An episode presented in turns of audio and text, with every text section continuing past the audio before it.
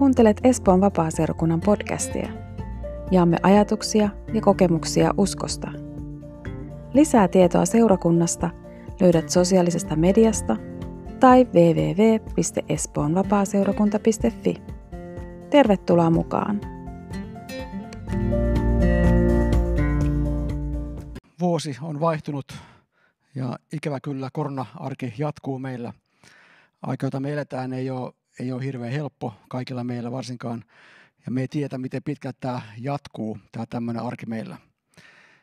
Ja se, mitä meitä kysytään edelleen, on, on kestävyys ja luottamus siihen, että jonakin päivänä tämä on ohitse. Jonakin päivänä tilanteet taas muuttuu ja me voidaan elää normaalimpaa elämää. Mutta sen kestävyyden ja luottamuksen lähde ei ole meissä, siinä mitä me ollaan, vaan se lähde on Herrassa. Hän antaa meille kaiken voiman ja kaiken kestävyyden ja hän on luvannut kulkea meidän kanssa pimeissä laaksoissa. Haluaa tukea meitä ja vahvistaa meitä. Niin hetkellä, kun me itse ei jaksta enää kulkea, niin hän kantaa meitä. Usein kun vuosi vaihtuu, niin monet tekee uuden vuoden lupauksia. Ja sitten he päättää, että tulevana vuonna sit minä teen sitä ja tätä ja on parempi ihminen ja syön vähemmän herkkuja ja liikun enemmän pihalla. Mutta usein tässä vaiheessa vuotta, kun on melkein kaksi viikkoa mennyt, niin monet lupaukset on jo unohdettu. Ja ne ei oikein tuo tahdo kantaa hirveän pitkälle. Mä itse en oikein tykkää tehdä näitä lupauksia, ehkä just sen takia, että ne ei tuppaa kovin pitkälle kestämään. Mutta jos sä mietit tätä tulevaa vuotta, mikä meillä on edessäpäin, ja sitä, että kun eräänä päivänä tilanne muuttuu normaalimmaksi ja korona on kenties jo ohitse, niin miten sä haluat muistaa sen ajan, mikä tässä on takana sit siinä vaiheessa. Kenties viime vuoden ja tämän vuoden, miten pitkä sitä meneekään. Että mitä tapahtuu sun elämässä tänä aikana? Millaista kasvua sus tapahtuu? Tai menikö kenties eri suuntaan kuin, kuin kasvun suuntaan? Mitä sä opit Herrasta? Mitä sä opit itsestäsi? Miten Jumala ilmestyy sulle tänä aikana? Jumala ilmestyy meidän elämässä eri tavoin, eri aikoina. Ja tämä aika, mitä me eletään, niin tämä voi olla meille muutakin kuin vaan sitä, että me katsotaan, katsotaan suoratoistopalveluita, kaikkia sarjoja ja elokuvia sieltä pelkästään päivästä ja tunnissa toiseen.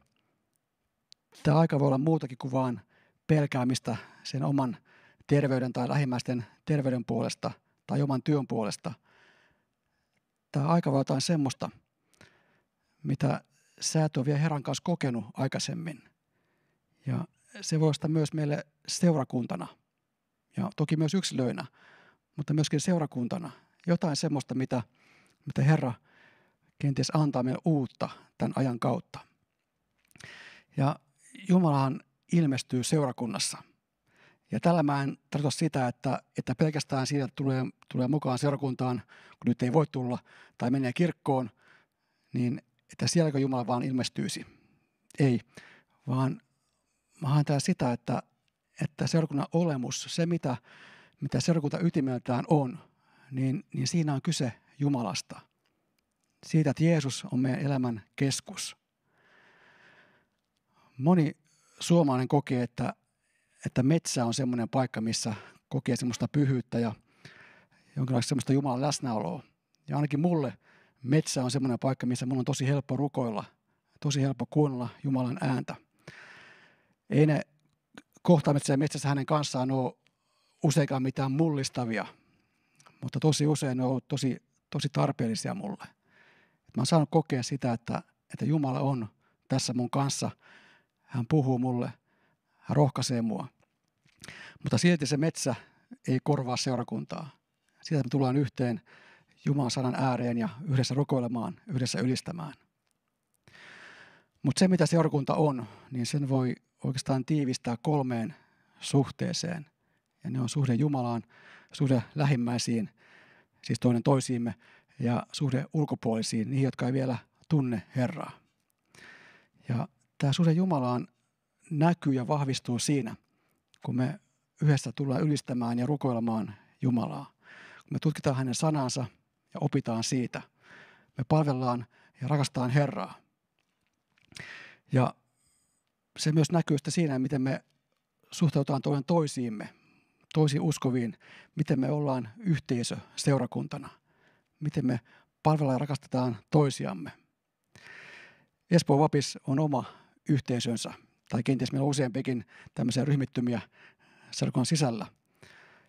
Ja vaikka nyt tänä aikana se yhteen tuleminen on vähän vaikeaa ja haastavaa, niin onneksi tekniikka on meidän apuna. Ja vaikka sä et voisi ehkä nyt tavata muita, niin sä voit kuitenkin ottaa puhelimen käteen, soittaa tai ottaa vaikka ryhmäpuhelun joidenkin ystävien kanssa, rukoilla yhdessä heidän kanssaan puhelimen kautta tai, tai lähettää viestiä, jakaa sun elämää sun ystävien kanssa sitä kautta. Ystävyyshän ei mene tauolle silloin, kun ei nähdä toisia, vaan kyllä ystävyys kestää ja jatkaa, jatkuu siitä huolimatta. Mutta jos sulla ei ole ketään, kelle soittaa, ketään, kelle pistää viestiä ja jakaa sun elämääsi, niin sä voit soittaa mulle. Vaikka tämän jumiksen jälkeen, sä voit soittaa mulle. Voidaan jutella ja rukoilla yhdessä. Ja sitten se suhde ulkopuolisiin. Se, miten me palvellaan rakastaa niitä, jotka ei vielä tunne Herraa, niin se on myös tärkeä osa seurakuntaa, sitä ydintä. Meillähän Viadia jakaa ruokaa ja sinne voi mennä mukaan palvelemaan ihan omilla käsillä konkreettisesti. Mutta tietenkään me ei voida ulkoistaa meidän lähimmäisen rakkautta kellekään tai millekään, vaan missä ikinä me ollaan ja liikutaan ja eletään, mikä on se sun elämän piiri, niin sä voit siellä palvella ja rakastaa niitä ihmisiä, jotka on sun ympärillä. Ja kun sä tunnet Jeesuksen, niin sulla on toivo, joka on kallisarvoinen toivo. Ja anna sen toivon näkyä sussa ja anna sen välillä myös kuulua susta ulospäin. Koska tässä maailmassa ihmiset, yhä useimmat ihmiset elää ilman tätä toivoa. Ja tämmöisen aikana, missä me nyt ollaan, niin, niin toivo on tosi kovaa valuuttaa.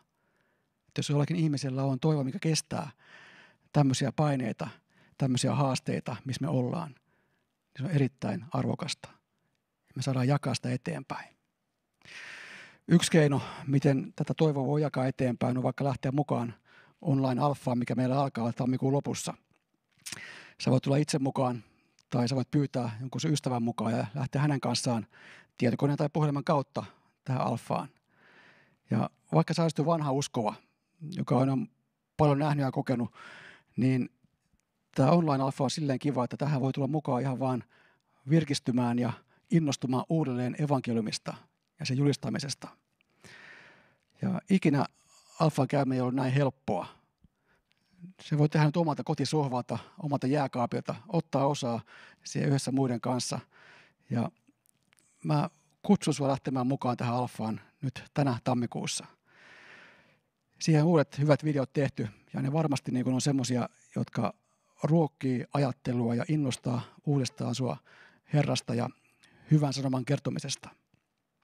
Ja se ei tosiaan haittaa, että vaikka alfa on, on ensijassa tarkoitettu uusille uskoville ja etsijöille, niin, niin nyt voi vanhemmatkin lähteä mukaan, vanhemmat uskovat mukaan tähän kurssille ja, ja tosiaan löytää kenties uutta innostusta ja rohkeutta tähän aikaan. Jumala voi ilmestyä sen kautta sulle. Ja Jumala ilmestyy eri tavoin meille eri tilanteissa. Ja hän haluaa käyttää siihen seurakuntaansa erityisesti, koska seurakuntahan on Jumalan tahto ja Jumalan suunnitelma. Mutta Jumala ilmestyy meille ennen kaikkea myös Kristuksessa. Kun Raamatussa puhutaan näistä Jumalan ilmestymisistä, niin me usein ajatellaan niitä suuria ja mahtavia kertomuksia, miten, miten Jumala eri, eri niin kuin historian vaiheessa ilmestyy Jumalan kansalle tai profetoille tai jollekin muille suurille henkilöille, niin me usein ajatellaan tämmöisiä tilanteita. Vaikkapa Egyptin vitsauksia tai, sitä kun meri jakaantui kahtia siellä Punaisen meren rannalla, tai kun tuli lankes taivaasta, tai kun tuli käsi tyhjästä ja kirjoitti seinälle tekstin, jota kuningas ei ymmärtänyt. Tai sitten se, kun enkelit ilmesty paimenille tai jotain vastaavaa. Ja kenties sen takia me usein myös se unohdetaan, että usein Jumala ilmestyy meille hyvinkin arkisissa tilanteissa meidän elämässä. Hän johdattaa ja auttaa meitä eteenpäin keskellä tavasta elämää. Tällä viikolla äh, viettiin Suomessa loppiaista, no toki myös muuallakin kuin pelkästään Suomessa. Ja sehän tarkoittaa meillä ikään kuin joulun päättymistä, loppumista. Ja lännen kirkoissa, mihin, mihin Suomikin oikeastaan lukeutuu, niin se on semmoinen kirkkopyhä, missä muistellaan It- Itämaan tietäjiä. Heitä, jotka toi Jeesukselle kuninkaasian lahjoja, kun hän oli pieni. Loppiaan tunnetaan myös sanolla epifania tai teofania, eli ilmestyminen tai Jumalan ilmestyminen. Ja tähän liittyen voitaisiin lukea pätkä Matteuksen evankeliumin luvusta kaksi. Ja mä luen sen tuota, tämän hiljattain ilmestyneen UT 2020 tekstin mukaisesti. Jos on raamattu siinä lähettyvillä, niin otapa se auki sieltä ja jos sulla on eri käännös kuin mulla, niin sä voit nyt sitten vähän vertailla sitä, että miten se on tässä uudemmassa versiossa käännetty. Eli Matteus 2, ja tämä on se, missä tietäjät saapuu ö, ensin tuonne Jerusalemiin ja sitten myöhemmin Betlehemiin. Kun Jeesus oli syntynyt Juudean Betlehemissä kuningas Herodeksen suure, Herodes suuren aikana, Jerusalemissa, Jerusalemiin saapui idästä tietäjiä, jotka tulkitsivat ennusmerkkejä. Missä on se juutalaisten kuningas, joka on juuri syntynyt, he kysyivät. Me näimme idässä hänen tähtensä ja tulimme osoittamaan hänelle kunnioitusta. Tämän kuullessaan kuningas Herodes järkyttyi ja koko Jerusalem alkoi kohista. Herodes kutsui koolle kaikki ylipapit ja oppineet ja kysyi heiltä, missä Kristus syntyisi. Juudean Betlehemissä he vastasivat, profeetan kirjassa näet sanotaan, sinä Juudan Betlehem, et suinkaan ole vähäisin heimosi johtajista. Sinusta syntyy hallitsija, joka paimentaa kansaani Israelia. Silloin Herodes kutsui tietäjät salaa luokseen ja kyseli heiltä tarkasti, milloin tähti oli ilmestynyt. Hän lähetti heidät Betlehemiin ja sanoi, menkää sinne ja ottakaa perusteellisesti selvää tästä lapsesta. Ilmoittakaa minulle, kun löydätte hänet, niin että minäkin voin tulla osoittamaan hänelle kunnioitustani. Kuninkaan sanat kuultuaan tietäjät lähtivät matkaan. He huomasivat taivaalla saman tähden, jonka ovat nähneet idässä. Tähti odotti heitä ja pysähtyi sen paikan ylle, missä lapsi oli. Tähden nähdessään tietäjät olivat riemuistaan. Menivät taloon, näkivät lapsen ja hänen äitinsä Marian ja heittäytyivät maahan osoittaakseen kunnioitustaan. Sitten he asivat aarearkkuunsa, antoivat lapsen lahjaksi kultaa, sutsketta ja mirhaa, kallista voidetta. Tietäjät saivat unessa Jumalalta kehotuksen olla palaamatta Herodeksen luokse. Niinpä he menivät tuosta kautta takaisin omaan maahansa. Tämä loppiaisen toinen nimi, se Epifania, ei siis merkitse tähden ilmestymistä tai, tai tieteen ilmestymistä Jerusalemiin sinne Herodes suuren palatsiin, vaan se tarkoittaa nimenomaan Jumalan ilmestymistä Kristuksessa. Sitä, että, että Jumala tuli ihmiseksi. Nämä tietäjät oli oman aikansa oppineita ja he tutki siellä kaksosvirtain maassa, siellä nykyisen Irakin alueella, he tutki tähtiä ja taivakappaleiden liikkeitä. Sitä heidän omaa tavasta arkea elivät siellä. Ja yhtäkkiä tajuaa ja havaitsee, että jotakin merkittävää nyt tapahtuu tuolla taivaalla. Jotakin niin merkittävää, että he pakkas kimpsussa ja kampsussa kamelinsa ja lähtivät sitten kohti sitä, missä tähti loisti. Me ei tiedä tarkalleen, että oliko tämä tähti, oliko se komeetta vai tämä Jupiter ja Saturnuksen konjunktio, mikä joulukuussakin ainakin jossakin päin maailmaa näkyi. Vai me, tai se voi olla sitten myöskin tämmöinen jokin, mitä me voidaan seittää millään tavalla, jokin ylluonnollinen tapahtuma. Me ei, me ei tiedä sitä. Mutta me ei myöskään tiedä sitä, että oliko tietäjiä kolme vai useampi vai vähempi. Mutta Raamattu puhuu kolmesta lahjasta, mitä nämä henkilöt antoi. Myöhempi perinne sitten kyllä kertoo, että, että nämä tietäjät olivat nimeltään Kaspar, Melchior ja Baltasar. Mutta sitten on myös sellaisia perinteitä, jotka sanoo, että, että heitä oli jopa 12 kappaletta näitä tietäjiä. No, joka tapauksessa Epifania viittaa siihen, että Jumala ilmestyy ihmisille. Hän tulee meidän keskellemme. Ja jostain syystä nämä tietäjät ajatteli, että, että tämä, joka syntynyt, on syntynyt tämä kuningas, että se on juutalaisten kuningas. He ei varmaankaan tunteneet raamatun profetioita, eikä myöskään Herodes tuntenut niitä. Tämä Herodes oli, oli Rooman vasallihallitsija ja häntä kutsuttiin juutalaisten kuninkaaksi, vaikka hän itse ei ollut juutalainen, vaan idumealainen. Mutta kuitenkin tietää, että meni sinne hänen palatsiinsa, koska he ajatteli, että totta kai uusi kuningas syntyy kuninkaan palatsissa, missä muuallakaan. Mutta kun Herodes kuulee tästä tapahtumasta, niin hän pelästyy ja, ja hän alkaa kysellä kaikilta, joka tuntee kirjoituksia, että, että missä se syntyy se kuningas. Ja Bethlehem on se vastaus. Siellä syntyy Messias. Ja Messias tarkoittaa voideltua, jos sen kääntää ihan suoraan, mutta oikeastaan se merkitsee kuningasta, sama kuin siis Kristus. Ja kun me puhutaan meidän Herrasta Jeesuksesta, niin me puhutaan meidän kuninkaasta Jeesuksesta. Ja kun Herodes lähetti nämä tietäjät tutkimaan sitä asiaa sinne Betlehemiin, niin tietäjät löytää Jeesuksen ja kumartaa häntä. Ja sitten vielä Jumala ilmestyy näille tietäjille ja käskee lähtemään eri kautta pois. Herodes ei pääse heti ainakaan tapaamaan Jeesusta, koska hän on pahat mielessä. Ja Raamattu kertoo, että, että Jumala kehottaa myös Joosefia lähtemään pakoon perheensä kanssa kohti Egyptiä. Ja Herodes käynnistää yhden tämmöisen raamatun K18 tilanteista. Hän, hän surmauttaa Betlehemin pienet poikalapset. Ja tästä ikävästä tapahtumasta siitä ei oikeastaan kuin vaan yksi ulkopuolinen niin lähde historian kirjoissa, mutta se kuitenkin sopii tosi hyvin siihen, millainen henkilö Herodes oli itse siinä aikana, kun hän eli.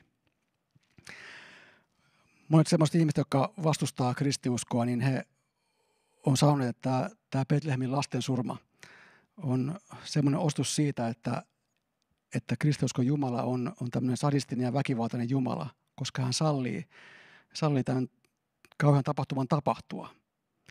Ja kuinka Jumala voisi antaa niin kuin viattomia lasten kärsiä oman poikansa vuoksi.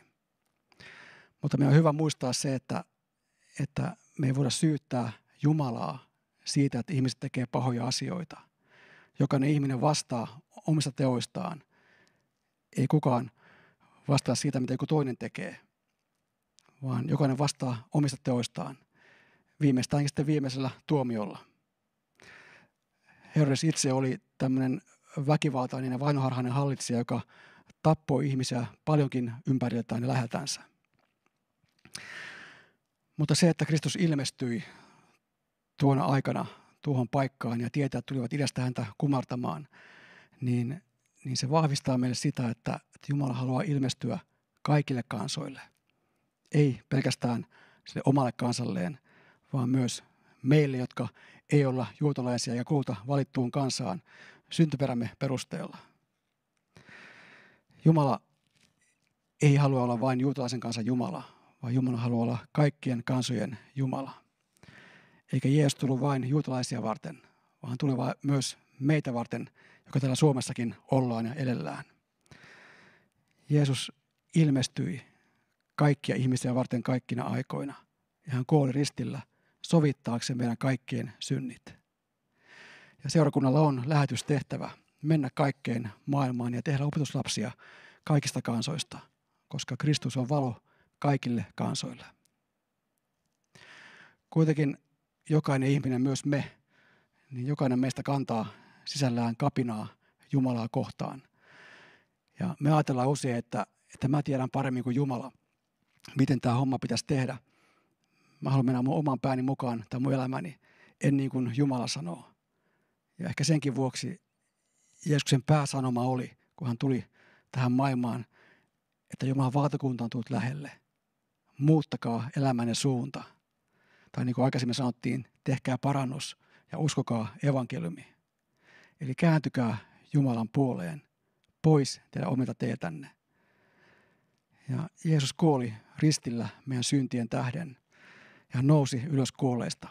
Hän maksoi meidän syntien rangaistuksen ja lunasti meille paikan taivaassa. Ja jos et sä vielä tunne Jeesusta, niin sä voit ottaa hänet vastaan sun sydämeesi ja sanoa hänelle, että kyllä, Jeesus, mä haluan sinua seurata. Kun me uskotaan Jeesukseen, niin me saadaan meidän syyt anteeksi. Ja se kapina, mikä meidän sisimmässä on, niin me saadaan se anteeksi. Mutta se ei ole toki vielä kaikki, vaan Jumala tekee työtään meidän jokaisen elämässä, joka lähdetään seuraamaan Jeesusta. Vaikka joskus se tuntuu siltä meistä, että se, se työ on tosi hidasta ja tosi niin kuin takkoamista väillä se meidän kasvu Kristuksen kaltaisuuteen, niin kuitenkin Jumala tekee työtään meissä, myös silloin kun me ei nähdä eikä tajuta sitä itse. Pyhä henki tekee työtään ja sä opit ymmärtämään pikkuhiljaa sitä, että kuka sä oikeasti olet. Että sä oot Jumalan lapsi, sä oot Jumalan oma, hänen rakkaansa. Uskossahan ei ole kysymys niin kuin rituaaleista tai uskonnosta, vaan siinä on kyse siitä, että meillä on elävä suhde elävää Jumalaan Jeesuksen kautta. Ja se on jotakin vallankumouksellista oikeastaan. Me usein se voidaan unohtaa, kun me ollaan monta vuotta uskossa tai vuosikymmeniä uskossa, että oikeastaan se on tosi vallankumouksellista, että me saadaan tuntea Jeesus hänen kauttaan Isä. Me voidaan lähestyä Jumalaa ilman, ilman papistoa tai ilman, ilman monimutkaisia rituaaleja ja uhritoimituksia. Jeesus on tehnyt meille tien avoimeksi Jumalan luokse. Ja se tie, niin se on helppo kulkea. Hän on se ovi, josta me voidaan käydä kotiin Jumalan luokse. Ja Jeesus kutsuu meitä olemaan isän lapsia. Meitä ei kutsuttu orjuuteen, vaan meitä on kutsuttu elämään isän lapsina. Tosi moni asia voi meitä orjuuttaa ja jotenkin viedä meitä kauas Jumalan luota. Mutta, mutta Jeesus haluaa vapauttaa meitä niistä asioista, mitkä meitä orjuuttaa mitkä meitä sitoo meidän elämässä. Hän haluaa ilmestyä sun elämässäsi. Joillekin ne asiat, jotka meitä voi orjuuttaa tai sitoa, niin on, on tosi, tosi vahingollisia. Me saattaa olla päihteitä elämässä tai vahingollisia ihmissuhteita. Tai sitten voi olla semmoisia, mitkä muuten on hyviä juttuja, mutta kun ne menee liian jotenkin ylitse, niin sitten ne onkin meille pahaksi tai meidän läheiselle pahaksi. Vaikka työ tai urheilu tai joku muu tämmöinen asia. Tai sitten ne voi olla asioita, mitkä ei välttämättä näy hirveästi meistä ulospäin, kuten katkeruus tai anteeksiantamattomuus tai kaunan kantaminen. Jollekin se voi olla myös uskonnollisuus tai joku ideologia, mikä ikään kuin sitoo meidät ja vie meidät pois Jumalan luota. Mutta Herra kutsuu meitä vapauteen, Jumalan lapsen vapauteen. Ei orjuuteen ja pelkoon, vaan vapauteen ja Jumalan lapseuteen. Jeesus kutsuu meitä kääntymään hänen puoleensa, tulemaan hänen luokseen, kumartumaan hänen eteensä niin kuin tietijät kumarsi, antamaan hänelle, ei nyt kuulta ja sutsuketta mirhamia, vaan antamaan hänelle meidän elämämme, meidän sydämet, antautua hänen omikseen, elämää elämää hänelle. Ja hän todellakin kutsuu sinua omaksi lapsekseen ja omaksi rakkaakseen, ei orjaksi tai miksään muuksi vastaavaksi. Ja tänä aikana, mitä me eletään, mikä ikinä onkaan sun elämän tilanteessa, niin, niin Jumala haluaa ilmestyä sulle. Usein me tajutaan vasta jälkeenpäin se, että miten, miten Jumala on siinä ja siinä tilanteessa ollut läsnä ja, ja vaikuttanut ja ilmestynyt siellä. Hyvin usein Jumala ilmestyy meille niin kuin jotenkin hiljaisesti tai sen just sen arkisen elämän keskellä, mitä me ei ehkä tajutakaan siinä tilanteessa, kun sitten vasta jälkeenpäin. Ja yksi sellainen tilanne, missä, missä mä oon niin jälkeenpäin tajunnut, että sehän oli ihan selkeästi niin Jumalan ilmestyminen mun elämässäni. Ollut vaikkapa niinkin arkinen asia kuin omien lasten syntymä. Vaikka se nyt ei ihan joka päivästä ole kuitenkaan, mutta kuitenkin se on jotenkin semmoinen merkittävä tilanne, kun on saanut nähdä se uuden ihmisen, mikä, mikä Jumala on tahtonut tähän maailmaan ja saanut huomata sen, miten se pieni käsi takertuu omaan sormeen kiinni ja puristaa sitä kovaa. Se on nähdä silmät, mikä katsoo viattomalla katseella, mitä vielä mikään tai kukaan ei ole päässyt pilaamaan – katsoo niin kuin sua silmiin ja sä tajut, että, että, että ihan niin kuin tuossa, voisi sanoa jopa, että niin kuin Jumalan katse minua kohtaan. Vähän samanlainen fiilis voi tulla, kun katsoo vastasyntyneen vauvan silmiin. Se on jotenkin niin erityistä, mitä harvoin näkee missään muualla. Ja, ja monia muitakin tilanteita, mitä elämän varalla on ollut, niin jälkeenpäin on tajunnut sitä, että, että tässä on ollut tilanne, missä Jumala on ollut läsnä mun elämässäni ja kohdannut mua, ilmestynyt mulle. Ja aika usein niin kuin vaikeiden tilanteiden keskellä ja niiden jälkeen varsinkin on tajunnut se, että tuossa tilanteessa Jumala tuli ja kantoi mut tästä lävitse, vaikka mä en sitä itse tajunnut silloin, vaan tajusin vasta myöhemmin.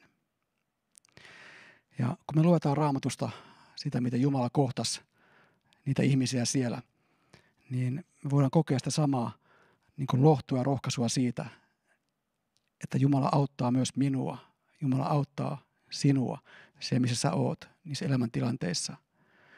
On sitten synkkiä laaksoja tai, tai, tai kaivon pohjia tai sitten iloa ja riemua omassa elämässä, niin, niin Jumala voi siellä ilmestyä ja, ja viedä sinua eteenpäin omassa tahdossaan. Ja tästä aiheesta me tullaan jatkamaan vielä myös tulevana sunnuntaina. Ja mä toivon, että mä voin sinua rohkaista näiden puheiden kautta siinä, että, että sä opit näkemään ja huomaamaan sen sun arjen keskellä, missä, missä Jumala ilmestyy siellä. Hän nostaa ja kantaa ja hän vie sua eteenpäin.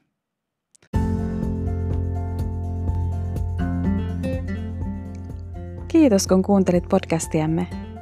Jos sinulle nousi mieleen kysymyksiä, josta haluaisit jutella seurakunnan työntekijän kanssa, voit laittaa viestiä tero.koskinen at espoonvapaaseurakunta.fi. Siunausta matkallesi!